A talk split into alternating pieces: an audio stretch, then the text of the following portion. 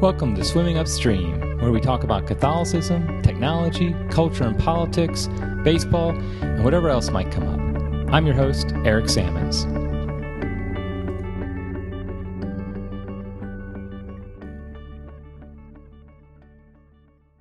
Hello and welcome.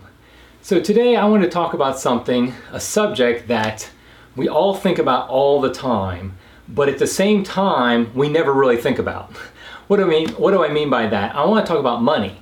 Now, of course, most of us we think about money, you know, most of the time just simply in order to get around each day. You know, how are we going to pay for gas? How are we going to pay for the food? How are we going to pay for this or that? So, money is a constant uh, part of our consciousness. However, I think not a lot of people think about what is money. What is money and why is it that it's so important? What makes it valuable? Why is it that we use money? And more importantly, why is it that our money keeps getting worth less and less each year? Something we call inflation that we're used to. That if we spend a dollar on something today, in a year we might it might only be worth 98 cents or something like that, and it goes down. In some countries, it goes down much quicker than that. You know, our parents and maybe even people my age, we like to talk about how things were a lot cheaper back when we were younger than they are today. And that's really the effect of inflation. So I want to talk about money a little bit. I want to talk about why it is that money goes down in value and why that matters to us and is there any way we can make it any better? Okay, so let me first give a little bit of a review of what money is. Essentially, money is the ability to have, it's a medium of exchange. It allows somebody to exchange one good for another with a third with a middleman so to speak a middleman in the sense of money. Instead of me having to say in a barter situation i'll give you my cow in exchange for your uh, wagon. Instead i'll say i'll give you this amount of money for your wagon and you might pay me a certain amount of money for my cow. So money is first and foremost the first money has three properties. The first property is that it's a medium of exchange meaning that you can exchange goods with other people without having to barter, and it's something that everybody agrees is worth something. So everybody in this economy agrees that it's something that we I want and that you want. The second property of money is that it's a store of value, meaning that it's worth something. And so it keeps that worth. So whatever that money, a dollar today, is worth essentially a dollar in a year from now. Now, I just mentioned earlier how maybe it's 98 cents, but in our country, in the US dollar, essentially it keeps a store value, meaning it keeps the value that it has over a period of time, maybe a long period of time, maybe not. Maybe some monies keep uh, their store value better than others do. The point is, though, it does keep some value. It doesn't become worthless tomorrow. So if somebody pays you a dollar for something, tomorrow you can use it to buy something for a dollar. Okay, that's the second uh, aspect of money. The third property is, is that it's a unit of account, meaning that you can price goods in it. You can say, okay, this costs $5, this costs $10, this costs $1,000. And people in the economy, all of them can price it in that unit of account. They can say, uh, for example, in our country, dollars. Maybe another country, it might be something else. But the point is, is that it's a unit of account, meaning you can keep track of it and you can have small denominations. That's important as well. So for example, let's say if cattle were your, were your money, it'd be very difficult if something was worth only, let's say, a quarter of a cattle. What do you do? Do you cut the cattle in a quarter and hand it to the guy? Well, that doesn't make any sense. He wants a live uh, cattle, cow. He doesn't want a quarter of one. And so it has to be something that can be divided up into smaller denominations as well. So those are the three aspects of money. You have a, it's a medium of exchange, it's a store of value, and it's a unit of account. And so people think that the state, the government, they create money, but that's not really true. Money is whatever we decide it's going to be. And so throughout history, you see lots of different things have been used as money. For example, um, seashells have been used as money in some cultures. Like I mentioned, cattle. Excuse me, in jails, often cigarettes are used as money. Uh, obviously, the most obvious example are certain precious metals like silver and gold. They're used as money. And of course, today we have uh, paper money, dollar bills, things like that.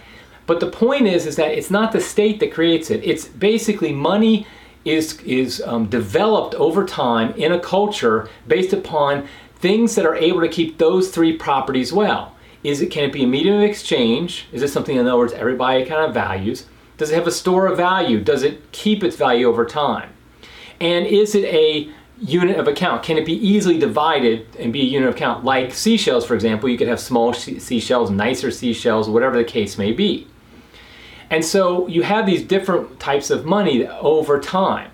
And they all can work in different times and places depending on the culture and what the situation is. So it's important to remember money isn't something that is determined by the government, that's created by the government. It's basically developed over time in a culture, and it might be different depending on what the culture is, what they value, what they what they have access to. Maybe a culture that's separated from the rest of the world has no access to gold, for example, doesn't have a printing press. It's not going to. It's going to use something like seashells or something like that. It can't use gold because there is none. Okay, so why is it though that those things aren't money anymore in most parts of the world. We don't use seashells anymore. We don't use gold even in most places anymore. Why is that? Why is it that some monies have failed? The number one reason why a money fails, like seashells or something like that, is because typically it's because it no longer becomes a store of value because the market is flooded with them. And so, for example, there's actually a culture that is in, I believe it was Africa, that used seashells for a long time. And then European settlers came and they were able to access these uh, seashells very easily. And so they flooded the market with it. And all of a sudden it didn't become valuable anymore. When there are, you know, a million seashells available compared to a thousand, well, each one's worth so much less. And so therefore the money gets inflated. The money supply, I should say, gets inflated and it becomes worthless over time because it's so easy to access. That's the number one way a money stops being used as money is essentially and becomes worthless is essentially because the market is flooded. For whatever reason it might be, people are able to create more of this money than is than is necessary for the economy. And so that's an important point to remember. We'll get to that in a second why that's important. Now, why is it some money such as gold has been used for so many centuries and so many cultures and has always and has been successful in all of those? Well, it's because you can't flood the money supply with gold. Gold can, cannot be created out of thin air. It has to be mined. And it's expensive to mine. It's not something that can be done overnight or easily or cheaply. So you can't flood the market with more gold. So therefore, gold, it's a medium of exchange because you can divide up into small, I'm sorry, it is a medium of exchange meaning that people do value it and people are decide to trade with it. It's an easy thing that people have access to. So it's a unit of account meaning you can divide up into small, you have a tiny little gold coin, you can have a big gold bar, different types of sizes of gold, and so therefore it's a good unit of, uh, it's a good unit of account. And most importantly, it's a good store of value it, it keeps its value. In fact, gold today, if you compare to the, what you can buy with gold today compared to what you could buy with gold a thousand years ago, two thousand years ago, it's remarkably similar. Now there's different products for sale and stuff like that, but it's remarkable how it's kept its store value. So gold has ended up being probably the best form of money historically in, in, in the world. And so it's been able to keep though its value, it's been able to remain money because of the fact that it keeps its store value. You can't flood the market with it. Okay, so now let's talk about money today and why it is that our money keeps decreasing in value over time. It's in, in a developed country like the United States, we might not notice it very very much because it's slow. We only notice it over maybe 10 years, 20 years. But in a market like Venezuela, where the bolivar is is um, basically been devalued, you, we see the value of it goes down dramatically every day almost. And why is that? Because all money today essentially is government issued money. Another word for it is fiat money. Fiat coming from like just let it be, let it be created. Because what happens is the government, like for example, the United States government, it basically can print money through the Federal Reserve. It can just print as much money as it wants or as little money as it wants. And so it's very easy to create money. Now people some people actually still think that uh, the U.S. dollar is still in the gold standard, meaning that you could trade in uh, dollars for gold, but that's not hasn't been the case in almost hundred years. And actually, it's basically dollars. It, the value of it is simply the fact that the government, the U.S. government, backs it, and this is the case for most countries today in Europe and other places, their money is simply backed by the government in place, saying we will uh, value this at a dollar, ten dollars, whatever the case may be. But there's absolutely nothing that prevents them from creating more money. So, do you see where the problem is? It can be used as a medium of exchange, yes. It's kept a basic, uh, it, it can be used as a unit of account without a problem because obviously you can divide up a dollar into pennies or dimes or whatever the case may be. And people, almost everybody, they, they um, price things in dollars. So it's very good medium of exchange, very good unit of account. But is it a good store of value? Like I said, if you can flood a market with some with more money, then it becomes less and less a store of value. Today, a dollar today basically can only get you about what 18 cents, I think it is, could get you 100 years ago. So you see how much, if let's say you decided that you're just going to set your, it's uh, 100 years ago, you decided you're going to save your money, you're just going to put it underneath your uh, mattress. Well, you can only buy about 18% of what you could have bought when you first put it under the mattress. It devalues over time. And we see this especially in countries like Venezuela, which have flooded their market with more currency and therefore the value of that currency has gone down dramatically. And that's what's called inflation, and in case of Venezuela, hyperinflation. And so what's happening is the government's making them poor and poor every day, the average citizen. And in, in our country, in America, it's, it's happening as well. Each person, you're actually getting a little bit poorer every day because the inflation rate is usually about 3% in this country, but in some countries it's so much higher. And if you put your money in a savings account, making a half a percent or a percent well, you're actually losing money by putting it in a savings account. You're not making money, you're losing money because the value of what you can buy for that goes down each and every day. And so this is a way that the government basically makes us poor. Now, why do they do this? The reason they do this is simply because they want to try to spark the economy. They want to get people to buy more things and and and and and hopefully that will stimulate the economy. But really it's fake money coming in. And so therefore it's not really helping stimulate the economy but it's also because then they can do more stuff with it.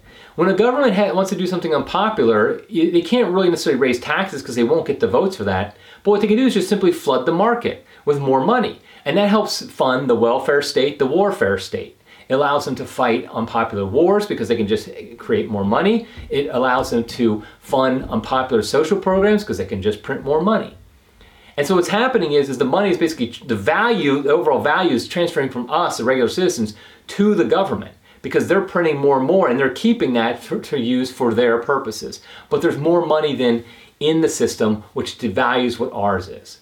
And so if we want to have a long-term healthy economy, one that doesn't have these spikes and booms and busts like we have now, where we actually can uh, save money and will be worth more in the future. So let's say you're a hardworking lower middle class family and you're saving your money for retirement. If you want that to be worth more, what we need is we need good money. We need hard money. We need sound money. Now, there's a lot of different options of what you could use. We could use gold. The problem with gold, though, is it's not really practical anymore, is it? You're not going to use gold to buy something at the store. To, you're not going to carry it around. It's very difficult. It, obviously, it's going to be hard to buy something online. You can't transfer gold, excuse me, online. And so that's a problem with gold eh, yeah, you could use the gold standard like we used for years, and that would be better than what we have now. You could peg money, dollars to to gold, so that for every dollar you have a matching, you know, gold is stored somewhere for you. The problem is we saw with the gold standard is banks are are just going to lie about what they're holding. They're just going to say, "Yeah, you got ten dollars, but they only got maybe a dollar's worth of gold in the bank for you," and they're loaning out the rest to make more money. And so it becomes, in fact, almost like fiat currency, almost like government issued currency at that point, because it's not backed by anything. I would argue that the best form of money that we could have in the modern world, in today's world, is cryptocurrency. Cryptocurrencies like Bitcoin, like Dash, like Ethereum, something like that. Because, like gold, you can't create new cryptocurrency. You can create other cryptocurrencies, but in a cryptocurrency itself, like Bitcoin or like Dash, you there's a set schedule and there's a maximum amount that you can have and you can't create more. And so it keeps its value. So it is a great store of value. Yes, I know we see the fluctuations in the price go up and down, but what we find though is over time, those things are going to be, they, and they are, they're going to become much more normalized, much smoother And so it's going to keep its store of value much more than a lot of government issued currencies. It's also a great unit of account. People think, oh, you know, Bitcoin's worth $6,000, $7,000. I can't afford that. Well, you can divide up a Bitcoin to the eighth decimal place. So it's less than the, the smallest unit of Bitcoin is less than a penny, much less than a penny. And so therefore it's a great unit of account because of the fact that it can be divided up and people can price things in that. And it's a great medium of exchange. It's very easy to transfer uh, something like Dash, cryptocurrency like Dash, from a person to person through a wallet on your on your cell phone, on your computer, whatever the case may be. And so what we see is cryptocurrency really does all three functions well in our modern world, especially because of the fact that so much, so many transactions are done electronically, and that's basically where cryptocurrency lives. Then it's able to meet all the standards of good sound money because it keeps it it's a good store of value it's a good medium, medium of exchange and it's also a good unit of account. Now i realize from almost all americans listening to this you're thinking oh it's not really that big a deal. We've been doing fine. And i know we have been but over time we've seen that we've gotten poorer every year because of the government pumping out more money printing more money each year. And eventually the bill is going to be paid. You can't just continue to print more money. Every single government issued money has eventually become worthless because the government couldn't resist just pumping so much into the economy that it devalued the currency completely. And if you think that's gonna that's that the United States is an exception to that rule, well, I think you're gonna find a hard lesson at some point because eventually, when we have enough troubles, we're gonna have enough money pumped into enough U.S. dollars pumped into the economy that the US dollar is going to become worthless. And we're going to look for a better money. My hope is it's going to be a cryptocurrency like Dash, like Bitcoin, but it's got to be something that's a sound money that really does keep its store of value much better than the US dollar has over the past 100 years. Okay, well, that's my discussion for today. I thought that would be interest, an interesting topic to talk about. Uh, until next time, keep swimming against the stream.